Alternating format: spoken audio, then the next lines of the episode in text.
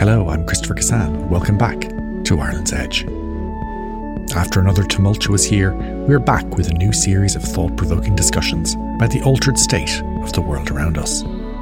We'll be talking about everything from climate change to data privacy, psychedelic drugs to the future of art, with guests including Guardian U S editor John Mulholland, writer Seamus O'Reilly, energy investor Michael K. Dorsey, and many more. On today's episode, we ask how our housing system became so broken and what we can do to fix it. In front of a live audience at Ireland's Edge in Dingle, we were joined by Orla Hegarty, assistant professor in the School of Architecture, Planning and Environmental Policy at University College Dublin, Rory Hearn, assistant professor of social policy at Maynooth University, and the architect Rob Curley. They spoke with Ireland's Edge curator Mern Kelleher. I am joined here by three who I think are fantastic people. Um, they have taken up arms in a very figurative uh, sense uh, to deal with the issues of housing, housing affordability, the concept of home, what it has come to mean in Irish society by decisions that we have taken at a policy level in recent years. They, to me, are remarkable for um, the energy and the effort which they are putting into this. They all have day jobs and lives and families and partners and babies and businesses that are being started, careers that are being done. But they devote enormous energy and effort and learnedness and erudition to online activity, to in-person activity, and to trying to shape the policy debate for what is happening in the concept of home as we see it in Irish housing policy. Um, I'm going to ask Orla first. To Orla, can you give us your sense of the shifts that we have made in the last number of years um, in terms of following one track of policy to the track we now appear to be on? Uh, thanks, Mern. I, I think we've changed direction a bit without really doing it consciously. Um, I I was struck by um, Philip King on Thursday evening, uh, quoted Frank Hart, and he said that if you want to understand events in history, you can you can read the texts, and if you want to know what it felt like, you listen to the music. Um, I think sometimes if you want to know the politics, you look at the architecture, um, because politics is about how we allocate resources, and the architecture is the most concrete form of how we allocate resources. And we have moved away from a collective view of housing being really core to us as beings, as human beings, to our safety and security and our family lives and our opportunity for education and employment and engagement and, you know, all of that collective, um, to a model of housing that moves away from that, that minimises, um, that marginalises, uh, that makes things uh, very temporary for people, and that has resulted in a very large percentage of the population Um, being insecure in, in so many ways, insecure in their home, but insecure financially, um, concerned about their future security, their retirement, concerned about what ill health might mean. And um, that has, I think, been really damaging. And, and it, I suppose the, pol- the politics then is reflecting that, in that we are prioritising the wrong things, I think, again, as we did before the last crash. So if we come back to some of the outcomes that we're experiencing, like, we are experiencing an affordability crisis.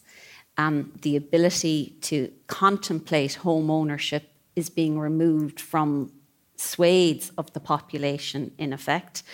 We have a, you know, we are not building enough homes in the right places of the right type.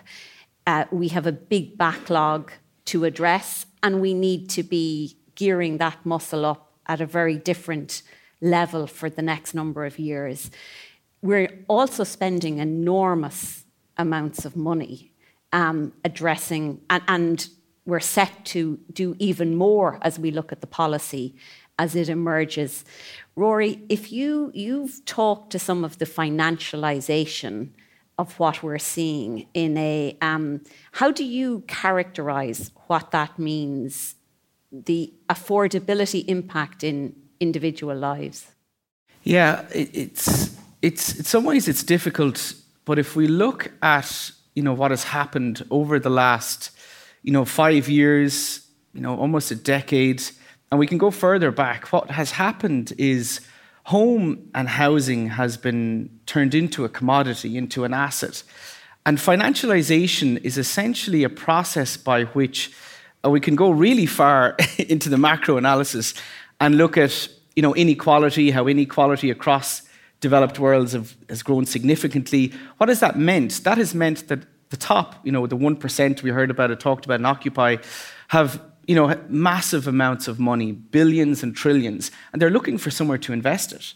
And what financialization is, is essentially the way in which these global wealth funds, equity funds, are turning um, aspects of our lives like health, housing, into financial assets. And so we see investment funds increasingly buying up properties, developing build-to-rent, where they can extract rent over long periods of time. And this is something different. And that's why, you know, I, I, I, it's amazing to be back here in Dingle. Um, it's wonderful to be here again. It's such an amazing place, because it was twenty-two years ago, showing my age, that I was here as a teenage student. Um, and we did a field trip out around the Dingle Peninsula. And I remember, and of course there's echoes from the, the piece we saw at the start, learning about the evictions that happened uh, in the nineteenth century, about the impact of home, the loss of home, of emigration, of what that meant. And we also went and saw the council housing that was been built, or that had been built, the estates in Tralee, the, the function that that served for people to provide a home. And what I think what financialization does is it takes home, which is as essential as health, as education, more fundamental. People cannot survive without a secure, affordable, decent, standard, stable home. They cannot survive as human beings. They're stripped of their dignity without it. We have ter- financialization turns that into a commodity, something that's bought and sold, traded on international markets, viewed and treated as an asset, which means access is provided on the basis of your ability to pay. Quality and home is not the priority. The extraction of maximum profit is the priority. And so if we look at that in an Irish sense, where in effect what we've had is a weakening of regulation over the last number of years. Um, Rob, do you want to talk to what we've seen between kind of owner-occupied housing, rental housing, the the changes that we've made to the regulations by which we structure housing here? What we've essentially seen in the last number of years is a sort of race to the bottom in terms of housing that's based off of deregulating housing. It's talking about lowering standards in housing, and it does this in very particular ways in policy. We're doing this at the behest of a financing model, which is a financing model that relies on large institutional investors who then are asking for specific niche investment products. Previously, we had co-living, and we now also have build-to-rent. How these products rely on, what, the, what they rely on is essentially, in twenty eighteen, we have the design standards for new apartments. And those design standards actually in, introduce the concept of new and exciting concepts of housing for young and increasingly internationally mobile workers. That's actually from the government's own document. What that document talks about is essentially saying we need to reduce the standards for build to rent, we need to incentivize these micro units, and we need to create this type of niche investment housing, which is what it is, and that this is going to solve our housing crisis. What it has done, it has basically skewed housing supply into that niche, because if you are an investor, you're looking to maximize a financial return. So your incentive is to go with the type of housing that creates that maximum return. And so we've allowed this to dictate the supply. And in our urban environments in Dublin, we've seen in twenty nineteen, ninety-five percent of apartments, in fact, ninety-five percent of apartments in Ireland completed in twenty nineteen were either built to rent or were bought by funds. So maybe just to make it very real for us here in terms of what build to rent actually looks like, in terms of the product, how we are using the productive capacity of our economy, and we know that that capacity is already stretched from a point of view. Or if we look at this stage, um, there's four of us. Uh, we're all sizable individuals here sitting in our nice chairs and our... How does the size, say, of a small, what a small family would be expected to live in, in their forever house, not an Airbnb weekender job, but in their forever home, what would it be in relation to this stage? Uh, we talked about this earlier. I hope there's no engineers in the audience who might come and prove us wrong, but uh, ro- very, very broadly speaking, we're talking about maybe twice the area of this stage being a one-bedroom apartment. And that and who would live in, in, in a ter- one-bed yeah, apartment? In terms of people who would have a housing assistance payment, so it wouldn't be earning enough for market rents, and we know a lot of people can't. Um, we're talking about uh, one or two adults and one or two children in that space, so twice the size of this space. And that includes their bathroom, their kitchen, their washing machine, their storage areas. And, you know, the reality of that for people's well-being and mental health, we're designing these blocks very, very densely. So, um, and this is evidenced that some of them don't have sufficient daylight to, to adequate standards. So people are looking out at other apartments without a view of the sky or enough daylight. Uh, they're on long corridors, maybe with forty other families, so a little bit like a hotel. Um, their kitchen door opens directly onto that corridor, so we know what that'll mean in terms of noise and cooking smells and that level of disruption. Um, and we can have several hundred families sharing one lift. So again, that's, you know, you're coming with shopping and a baby in a buggy and you're waiting for a lift and you're getting into a lift, obviously in that scale of building with a lot of strangers. So there's issues of personal security, I think, in all of that as well. Um, and, you know, it struck me watching some of the, the toy show kids, you know, how, how do you live like that? Because, you know, where do you practice to be a D J or an opera singer or a harpist and all of these, you know, things that children need space for and need privacy for? And where do you work from home and study for your junior cert? And, Um, you know, and just, just to relate the size, I mean, people will be familiar with the small Dublin two-bed corporation houses in Fair City, you know, that kind of small house that we thought was very small for families, big families in the twenties and thirties. But those those houses in their original form were probably four times this stage, and they were considered very small. You know, two of these stages on the ground and two upstairs. But they had the opportunity that they had daylight, they had a garden, you could grow vegetables, you could build a shed to practice your drum kit, you could extend the kitchen, you know, so that you could have family in for Christmas. You could go up into the attic and store your decorations. You know, the, just the practical things of family life may have been constrained in that size house. Um, but the state did that, and they did it in the tens of thousands um, through the twenties and thirties when the country had nothing. And you so know, through the war years, it all happened. For this two-stage apartment, let's call it that, um, which we might be sharing on a corridor with forty other doors coming up in one lift to the corridor, how much would I be paying at these rates? Rob, do you? If you're in the, a single person, you could be paying two thousand euro a month. There's a scheme in uh, Griffith Woods in Griffith Avenue in Drumcondra where one bedroom apartments are nineteen hundred euro or two thousand euro a month. For a single person to afford that, you need to be earning more than one hundred thousand euro a year for that to be a comfortable portion of your of your net income. For for a family where you're being subsidized, you're paying uh, I think twelve seventy-five after the subsidy, but that's your That's the H A P payment for a, f- a family with two children. So you could be having a, you know, four people living in this one-bedroom space, essentially, because that's the H A P payment that they can afford to rent for that. And on top of this, you have the state paying this builder, the, this developer, pardon, or, or the institutional investor, several hundred euro to subsidize this micro-unit. And I think, just to add to that, that...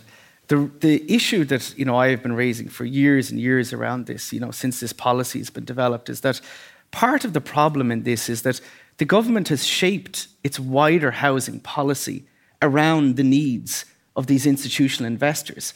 And one of the key areas is rents. So the government has been called on year after year, you know, since twenty fourteen, rents started rising. Freeze rents, control them, stop them. But they said no, time and time again, no, we're not going to do it because it might deter supply. And what they meant in that was it might deter the investors. The investors factor in, they want rents to continually rise. That is their, that's their return. And so that has been my big issue. We have not, we have allowed housing become unaffordable in order to suit, to create a housing system that's profitable for these global investment funds. Like, it is just bonkers stuff, you know, around these, these who have no interest in the future of this country, the future generations. What are we offering to people? Like, is this the future, paying two grand a month in, in a in a room that's, you know, not livable in, that you can't have a family in, that, you know, this is not a future for people. And in part as well, we have said, you know, investors, uh, one of the investor funds said that the biggest threat to their investment prospects was if the government delivered affordable housing on scale. They said it very explicitly. What has the government not done? Delivered affordable housing on scale. Why? I would argue in part because they do not want, because they put all their eggs in the investor fund basket, and they're ideologically opposed to the state playing that really big role in delivering housing. They've just been ideolog- they don't believe in it. You know, and they need to be much more honest about that. They see it as the market is the way you provide housing, the state plays a really limited role, and that's what works, that's what we believe in. We don't want the Austria or the Vienna or the Copenhagen where half the housing is provided on a not-for-profit basis. Well, they're wrong. They're wrong. This system, this approach will not deliver affordable homes, and the housing crisis that we're in will continue to worsen. Orla, some of your particular speciality is procurement within all of this.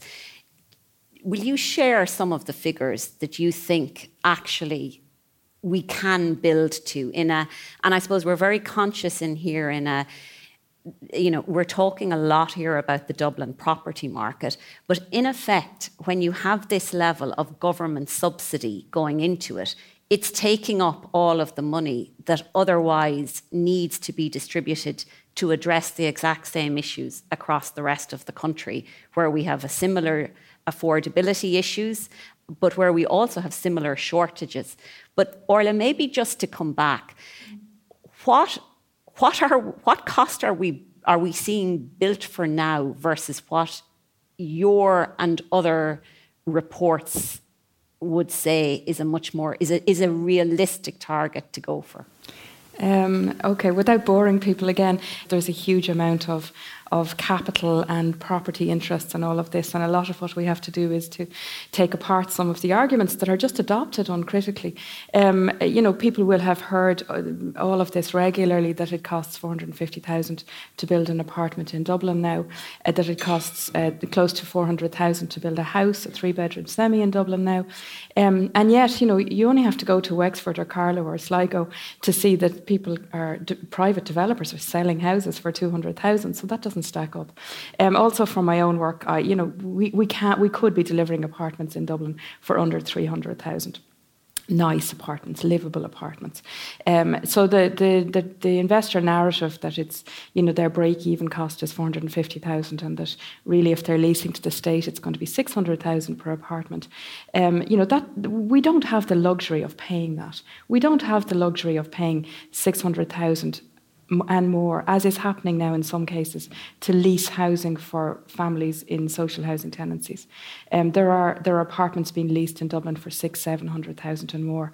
And, and what's worse is at the end of that lease, that family could be homeless again, uh, because the state won't own the property, even though they'll pay off the mortgage twice. Um, so there's, there's a kind of an economic nonsense, I think, in a lot of this that really needs to be challenged. Uh, because if Dublin sucks up all the money into these rentals on very expensive leases, there won't be anything left for the rest of the country for regional development, um, for the other cities, or to subvent people who maybe need a small subvention for their housing. Um, we have to kind of cut our cloth and make it go around. So, you know, instead of, I think, thinking that these uh, investment funds are the solution, they really are just the middlemen. You know, they're bringing some management capacity and some high-price finance. Um, they're not they're not bringing land. We have land. Um, we have cheaper money we can avail of. And all the builders who will be doing it uh, are our own builders. The cheaper money would obviously be government borrowing for investment in housing? Well, housing is, is a bit different in that it, you just need seed funding, really. Uh, and if you look at how, you know, the, the native, I suppose, um, uh, developers and small builders would have done it, um, they, you know, they're very careful about how they roll their funding. And um, O'Coolin is a housing cooperative who are doing this, and they've done a six million euro housing development with only one point eight million of finance, because in housing, it's little increments. So, you, you know, you build the first four, you sell or rent them, and they're an asset then, and then you use that money for the next four or the next eight. So I, I would much rather see government giving seed funding to small builders uh, who want to become small developers, or who get contracts on public lands, or get a license to build on public lands, and then they sell them back to the local authority, or they build them under contract, or they rent them, or whatever they do. Uh, but, but, you know, just tap into that resource of building capacity, um, and that is regionally based. A lot of it is regionally based. A lot of the need is regionally based. And uh, with the pandemic, we probably want employment to be regionally based as well. We don't necessarily want everybody driving to Dublin to build eighteen-storey apartments. Um, uh, so uh, I, I think, you know, we have all of the tools to hand, and we could be much smarter about it. Rory, um, one of the things I was struck by as we uh, chatted earlier in the week, um, and we talked about the party politics behind some of this, and, you know, different emphases across parties. One of the things that you said to me was, well, look, at, I want to spend the next few years creating a broad social, societal consensus about the importance of home and housing and the full range of solutions that are out there for us, such that by the time we get to a next election, you know, the differences between manifestos have to be narrowed given a consensus. Um, I'm not sure if Rosemary is in the audience, but I know there's considerable efforts going on to look at the right to housing and the insertion of that within the Constitution, what that would require. Arguably, before that, there is a question of values which precedes a rights-based discussion of it. And values is a conversion of the heart, of the mind, of all of that in sync. Um, what are the values which, and what has informed those that you are bringing to the work that you're setting out to do over the next few years to get to the kind of social, the conversation across society, the consensus you want to see? Yeah, I think that um, my work has been, you know, for almost twenty years, from social policy, from uh, economic policy perspective, has looked at and tried to research and understand and better understand. And my work in practice, I worked in a, a social housing community for years in, in Dublin's inner city, Um, with the community, trying to develop issues around housing conditions. Um, my research has worked with directly, I've worked with homeless families to try and understand and get their understanding and, and highlight the, the detrimental impact of emergency accommodation. And just for a minute, uh, I'd like to outline some of that, because I just think it's it's horrific what we're doing to children in this country. There are, I calculate, and there's, there's been no state calculation of the exact numbers, but I would calculate at least fourteen thousand children have gone through emergency accommodation in the last six years. Probably double that have gone through a process of being made homeless, that from the private rental sector. You're talking about tens of thousands of children and their families. And what I've been looking at is, is the traumatic, the traumatic impact of that, and that sense of dislocation. And there's a concept called ontological insecurity, which draws from psychology. Um, and it's, it's some of the work I've tried to do on this concept of the psychosocial impact of home. What does home mean to us? And when you, you're removed, like, and you think of children, for example, and I think of my little kids, and they have their bed, and, you know, they have their little teddies around it, and they have their book and their thing, and, you know, their little, you know, treasures that they capture. And when you think a child and their family have to be uprooted from that, to go to somewhere where they've no idea, they can only bring two teddies in their bag or whatever it is. And I get deeply emotional about this and upset about it, because I think we should, and we need to, as a society, um, understand the fundamental necessity to human beings in child development, in progression. Like I was, some of the research had talked to, you know, pediatricians in Temple Street Hospital talking about children presenting with burns because in emergency accommodation it was too small. They were pulling kettles down on themselves. Like this is structural violence we are doing against our children because of the failure to provide policy of housing and the failure to understand the fundamental necessity of home in our lives. And that's where I want to take the conversation, that we move it away from commodity, investment, market, to agree a consensus. You cannot have a life with dignity. You cannot raise your children without a home. You cannot be a person without a secure, stable, affordable home. If we can all agree that, then we go, okay, well, how do we do it? You don't just hand it over to investors. You don't just rely on the market.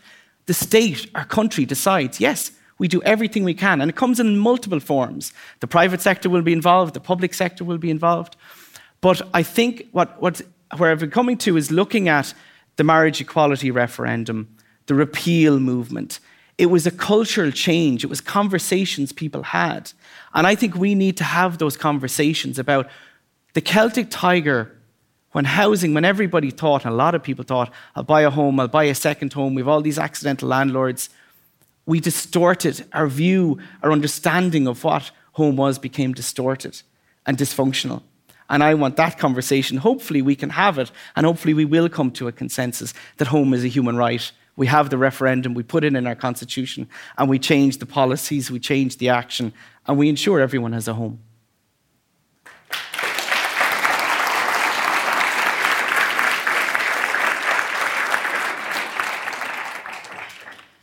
Rob, this time last year you told me you were um, setting out on the uh, path of building a business.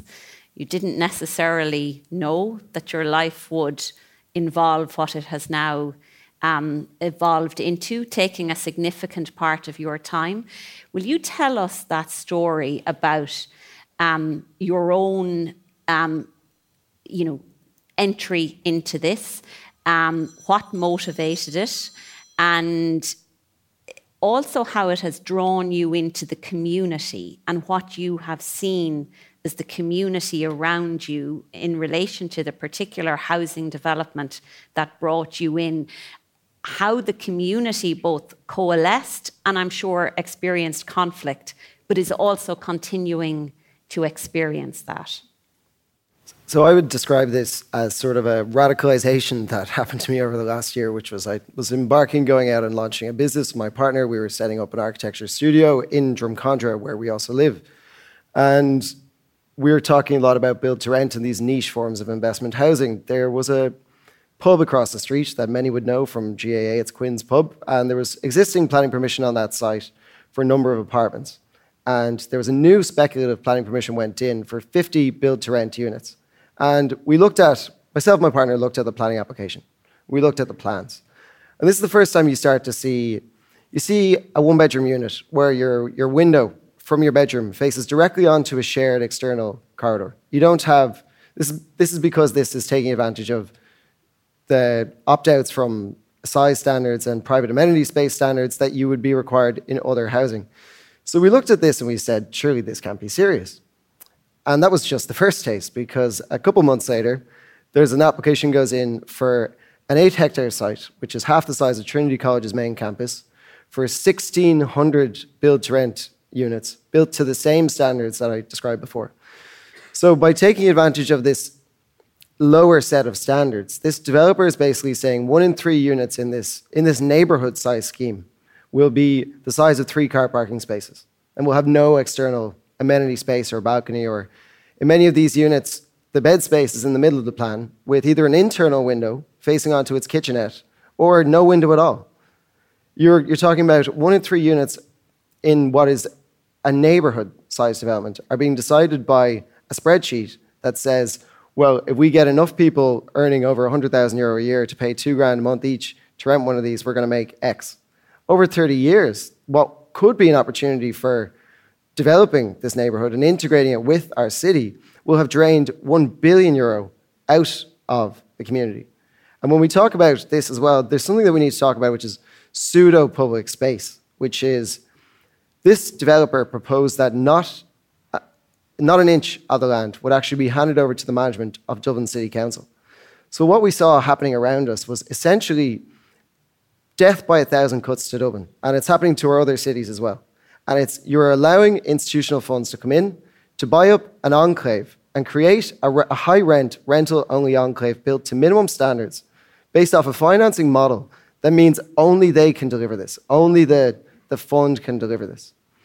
So we put that argument out to our community. We we got together, and funnily enough, we were actually coming back from a trip to Dingle this summer, and we got a phone call off, off uh, a new uh, colleague, let's say, who we'd spoken to at, or we'd met at a, a workshop a local politician had had on this. Uh, and we basically got together with him. We had a phone call that evening. We put together a leaflet, and my partner and this gentleman got together. They went to two thousand homes in the area, and they leafleted, and they said, this is what's going in to your neighborhood. Would you like to downsize? Well, I'm sorry, but there's not a single home here that you can actually buy. Would you like for your children to be able to live in the area? I'm sorry, but there's nothing here for them. This is for young, increasingly internationally mobile workers. This is this is where our, our the development of our communities is being decided by what's the most lucrative form of investment housing they, they can get. And so we've had a lot of conversations with that community since. And we went out and we contacted the media. And within that week, we had six or seven media publications or interviews and everything else. And we tried to just give people in our community and elsewhere agency to understand there's a lot of bluster around housing in this country. There's there's a lie that We we have high rents because we have a serial objectors who are objecting to housing. There are tens of thousands of units with planning permission in this country that are not realised. They're not realised for other reasons, but it's nothing to do with serial objectors. There's a lie that NIMBYs and others are holding back housing. Oh, if you guys weren't objecting to this, we'd have ten thousand units and then the two grand a month rent would, would drop. That's not going to happen. This is an, this is an investment asset that takes the form of residential property. It's not designed to lower anyone's rent. So the community now where we are, we had gone and we garnered one hundred twenty observations on the scheme. We put those together and they went straight to Onboard Planola. And this goes back to that point about agency. Why is it that we were going to Onboard Planola? Well, it's because the government has said through this false narrative that we have serial objectives that, objectors that are delaying housing. We are going to allow these mega schemes to, to go straight to Onboard Planola and ignore the local authority. We're going to let them ignore the local development plan. This scheme breaks the Dublin City development plan in terms of the size of units, the mix of units, the heights as well. And whatever your opinion on tall buildings, by allowing a kind of inv- regulatory environment like this, what you're doing is increasing speculation at the cost of affordability. So if you had certainty beforehand that you could build six stories and you could build a dozen apartments, now maybe you, you can bet that you can build eighteen stories and forty apartments. That increases the cost of the land. That gets fed back into the eventual housing, whatever gets built, rental or otherwise. And so the way we see forward with this, or the positive that we've seen from this, is the agency that the people in our community have now. When, when they're canvassed, and we've heard this from a local politician who was canvassing that direct area, Congliffe Road, um, one in two houses asked, build to rent. Why is that happening? Why is it that there's four or five thousand units proposed in this area? They're student housing, they're co-living, they're build to rent. Where's the homes that people can own? Where's the homes that that are designed with a community in mind? Orla, when you listen to Rob and what he's describing there, the only thing that can suggest to you is that if you had that money, you wouldn't choose to live that way. You would most likely go a little further out in the city looking for more space. At some level, this just feels like another recipe to dereliction in terms of the pathway for some of these buildings, or that there is going to be another leaser of last resort in terms of we already have a significant dereliction and vacancy uh, issue across the country. You it's another one of the solutions that you come to. So you've come with a range of solutions for new build. You're also concerned that we are under-engaging with the potential, and especially when we throw the retrofitting challenge into this, um, that is already extant, not just on service sites, but on buildings that exist across our cities and towns. What's your sense of the scope for dereliction to be addressed and a new set of solutions emerge from that? Um, well, I, th- I think there's a lot of potential there. Just to finish out the point that, that Rob was making, um, this, this round of deregulation started about five years ago with the intention of having apartments in Dublin available uh, between two hundred and two hundred sixty thousand, and they're now double that. So the, the, the, the deregulation was actually captured, I suppose, as a vehicle to make a new product which is twice the price. So maybe there is some buyer's remorse at government level at this point. Um, but but it looks, as you say, there are other options available to people at that kind of cost range. Uh, so people have choices, I think, are going to, again, go into the commuter belt or into the suburbs, where half a million will buy you a lot of house in, in Dublin or, or in the commuter counties. Um, and fewer people are going to be commuting now. Um, and it's increasingly likely, I think, that we will see the sixteen hundred units there or uh, somewhere else uh, be, be, being taken by the state at a half a million each as social housing, um, uh, which would be, you know, a retrograde step in terms of public finances as well as everything else. But to follow through your point, um, I think we, we have a lot we can capture. We do have needs for small households that haven't been served, particularly um, social housing uh, tenants or people who um, uh, need some public subsidy. And we also ha- now have a plan to replace direct provision with proper housing, where people have the dignity of a front door and making their own meals and um, and, and being able to feed their children at night and, and integrate with the community. Um, and one of the models I would see for those smaller households and the people who, who have that need is to integrate them in communities by using upper floors, uh, by re-inhabiting and populating towns. And, and there's enormous potential there. Um, we have a huge amount of, of vacancy in commercial buildings. Um, we have a lot of vacancy in Ireland also in, in residential stock, a very high level. Um, so when we hear all of the time about there being a supply crisis, Um, it's really more an affordability and an allocation crisis in a lot of levels. Um, we have a lot of property that is being used in tourist areas as uh, tourist lets on the weekends and vacant all week, because renting it for two nights at the weekend will bring you more rent than renting it for a month. Um, so there's, there's obviously something, a disconnect there that we need to rebalance that, so that it is better to rent as permanent housing than it is to hold it vacant for half the year. Uh, because tourists will pay more. So we can shift that housing, I think, fairly quickly if we went about it right, into being permanent housing. We I also think we can incentivise people who have commercial buildings, so that maybe pubs and shops that have had difficult couple of years, um, into aligning them with grant systems that are available to do upper floor refurbishments. And then people get a four or five year lease from the local authority, which will pay back their investment in doing up the property. They get energy grants and a wraparound package on that. And then suddenly you have people in the rural towns, and you have a few more kids to keep the teacher in the school, or you get a public health nurse to support the community that's there. And, you know, it's, I think it's all, you know, I've called it the Dunkirk solution before. It's, it's all the little boats not waiting for the ship, you know, which maybe isn't going to be the most pleasant place to live.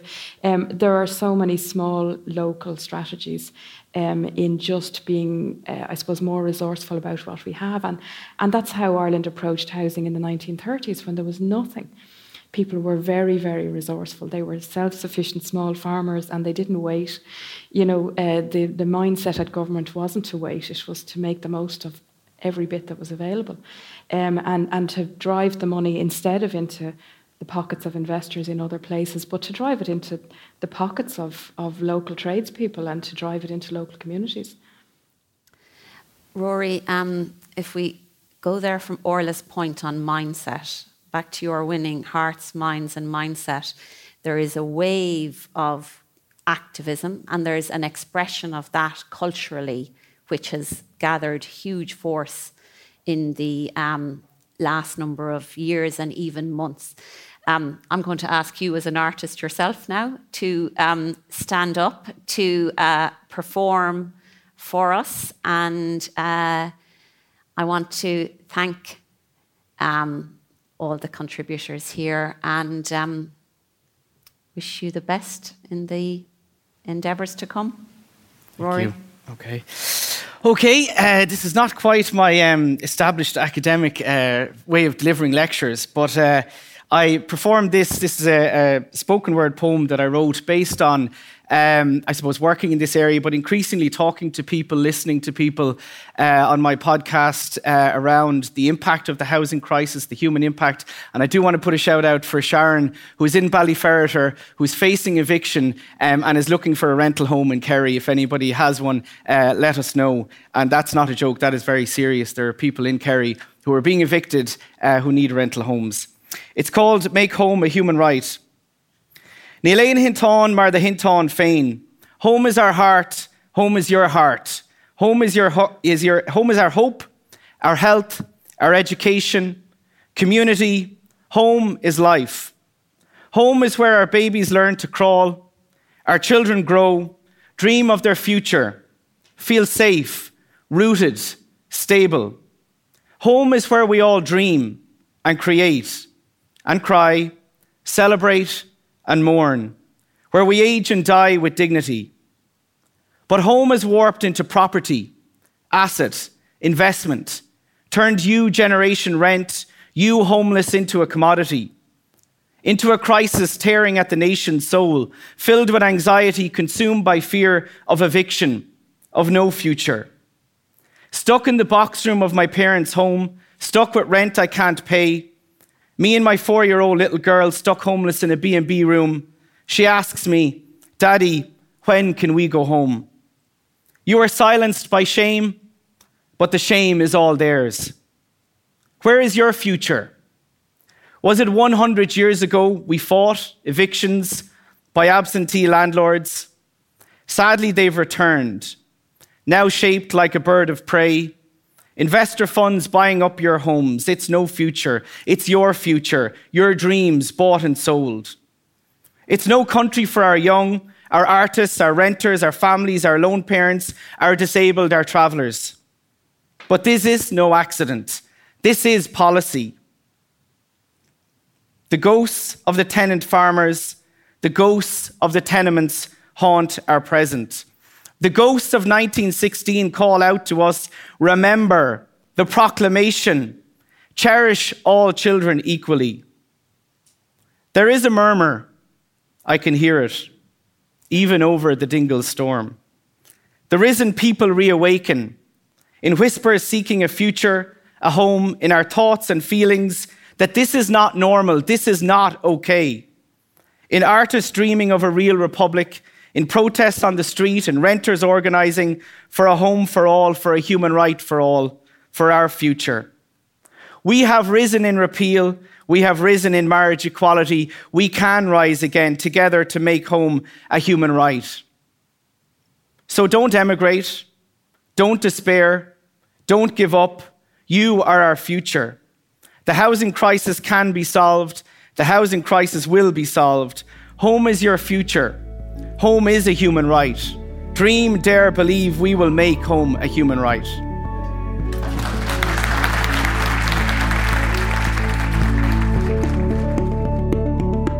Thank you so much to Rory, Orla and Rob for joining us in Dingle. Keep an eye on the Other Voices YouTube page for a video of Mern's one-on-one interview with Orla Hegarty, where they talk more about housing, architecture and the ongoing COVID pandemic.